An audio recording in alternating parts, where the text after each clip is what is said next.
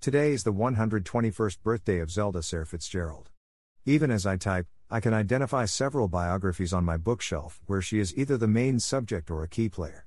I can see a paperback copy of her only published novel Save Me the Waltz and an entire set of novels written by her husband. Today, I learned that she went to school with Tallulah Bankhead. Two women I admire being childhood friends makes me feel consistent. The world is a better place because she was in it and still feels the loss that she has left. Name Zelda Sayre Fitzgerald. Date of birth June 24, 1900. Place of birth Montgomery, Alabama. Date of death March 10, 1948. Place of death, Asheville, North Carolina. Resting place, St. Mary's Catholic Cemetery, Rockville, Maryland, USA. Occupation, novelist, short story writer, poet, dancer, painter, socialite. Best known for, Zelda Fitzgerald was an American socialite and novelist, and the wife of American author F. Scott Fitzgerald, whose work she strongly influenced. Zelda Sayre Fitzgerald was an artist, writer, and popular culture icon who helped to establish the Roaring Twenties image of liberated womanhood. She and her husband, novelist F. Scott Fitzgerald, embraced the freedoms and excesses of the 1920s jazz age, and Zelda was an icon of the flapper lifestyle and a symbol of the emerging cultural fascination with youth, conspicuous consumption, and leisure.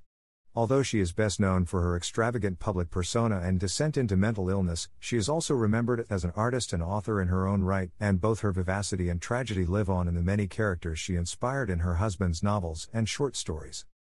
Born on July 24, 1900, in Montgomery, Zelda Sayre was the youngest child of Alabama Supreme Court Justice Anthony Dixon Sayre and Minnie Buckner Machen Sayre, a prominent middle class couple with roots in both Montgomery and Confederate history.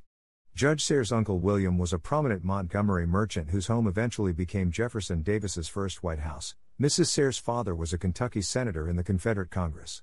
By her early adolescence, Zelda, named after the gypsy heroine of an obscure 1874 novel, was already a formidable presence in Montgomery social circles, starring in ballet recitals and basking in the glow of elite country club dances. At such a dance in July 1918, barely a month after graduating from Sidney Lanier High School, Zelda met F. Scott Fitzgerald, a 21 year old Army second lieutenant stationed at nearby Camp Sheridan. Despite Scott's claim that he was on the verge of literary fame, Zelda doubted his financial prospects and entertained several other suitors, much to the chagrin of the aspiring author, who continued to press for an engagement. Zelda's tactics fueled Scott's insecurities, and the motif of a young man pursuing an elusive and conniving woman would later come to define his fiction. I don't want to live, I want to love first, and live incidentally. In early 1920, prominent New York publisher Charles Scribner's Sons accepted Scott's first novel, This Side of Paradise, and Zelda finally accepted his proposal of marriage. The couple wed in New York on April 3, 1920, just as the book began to ignite a scandal for its portrayal of the freewheeling lifestyle and relaxed morals of what became known as the Lost Generation. As the presumed inspiration for character Rosalind Connage, Zelda became an instant celebrity, and for the first half of the 1920s, she frequently contributed her opinions on modern love, marriage, and child rearing to an eager media.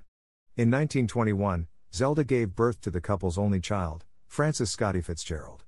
Her reaction to the birth is purported to have been used by Scott in The Great Gatsby, in which Daisy Buchanan states in response to the birth of her daughter, I'm glad it's a girl. And I hope she'll be a fool, that's the best thing a girl can be in this world, a beautiful little fool. Zelda's influence on Scott's fiction in this period is inestimable. In addition to inspiring his major heroines, she supplied him with many other memorable lines, including an evocative description of Montgomery's Oakwood Cemetery that appears in his short story The Ice Palace. When Scott's novel The Beautiful and Damned was published, the New York Tribune hired Zelda to review it, and she hinted that a passage in the book was lifted straight from her missing diary. Such statements have fueled scholarly debate that Zelda was Scott's de facto collaborator and that he appropriated her personal experiences in his work.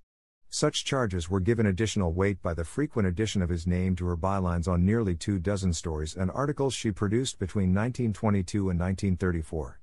In fact, Scott's agent or editors added his name in several instances without his knowledge because the joint byline increased the price that these works received from leading magazines. Claims that Zelda co authored her husband's writings certainly are exaggerated, but few would deny that her personality was, and remains, key to its appeal. By the late 1920s, the Fitzgeralds' highly publicized and often stormy relationship began to break down as Zelda sought outlets for her own creativity. In addition to writing, she returned to two childhood passions art and dance. In 1930, Stress resulting from her frustrated attempts to become a professional ballerina led to the first of what would be many psychological breakdowns. Although Zelda was treated for schizophrenia, mental health experts later would contest both the diagnosis and recovery regimen prescribed by her main physician, Dr. Oscar Forel. From June 1930 to September 1931, Zelda lived at Les Rives de Prangins clinic in Nyon, Switzerland. After her release, the couple returned to Montgomery and rented a home in the city's old Cloverdale neighborhood. The home is now the Scott and Zelda Fitzgerald Museum. Scott soon left for Hollywood, and in February 1932 Zelda entered Johns Hopkins University's Phipps Clinic, where she completed her only novel, Save Me the Waltz, an autobiographical recounting of her unstable marriage. Scott deeply resented the book, blaming the financial burden of her hospitalization for his inability to complete Tender is the Night, and he also accused Zelda of poaching its plot for her novel. When her novel failed to garner critical or commercial interest, Royalties amounted to a paltry $120. Zelda abandoned her literary aspirations. She then tried writing for the stage and produced the unsuccessful comedy Scandalabra, mounted by an amateur drama troupe in Baltimore in 1933. It was her last public writing effort. Zelda next turned to painting, but she fared no better. A 1934 show of her work in New York inspired a condescending notice in Time magazine that described the event as her latest bid for fame and her canvases as the work of a brilliant introvert. The Fitzgeralds parted ways in 1934, although they never divorced. Their daughter was largely raised by nannies before entering boarding school. From 1936 to 1940, Zelda resided at Highland Hospital in Asheville, North Carolina, and Scott descended into alcoholism and literary obscurity, eventually relocating to Hollywood in the hope of establishing himself as a screenwriter. He died of a heart attack there on December 21, 1940. That year, Zelda returned to Montgomery, where she lived under the care of her mother. In addition to painting, she took occasional dance lessons and began a second novel entitled Caesar's Things, which remains unpublished. She returned occasionally to Highland Hospital when her depression became debilitating and was one of nine women killed on the night of March 10 to 11, 1948, when a fire swept through the hospital's main wing. Zelda's final years coincided with her husband's posthumous rediscovery as a significant American writer. Early F. Scott Fitzgerald biographers and critics tended to depict Zelda as equal parts liability and inspiration. Negative opinion culminated with the 1964 publication of Ernest Hemingway's A Movable Feast, in which he portrays a fictionalized Zelda as a harridan who derailed her husband's career. In Nancy Milford's 1970 best selling biography Zelda, she is a symbol of thwarted artistry, however, a theme echoed by many feminists, who see her frustrated attempts to establish herself as an artist as exemplifying the struggle women face in finding outlets and acceptance for their creativity. In recent years, scholars have both taught and written about Save Me the Waltz with increasing frequency, and exhibitions of Zelda's surviving artwork regularly travel the United States.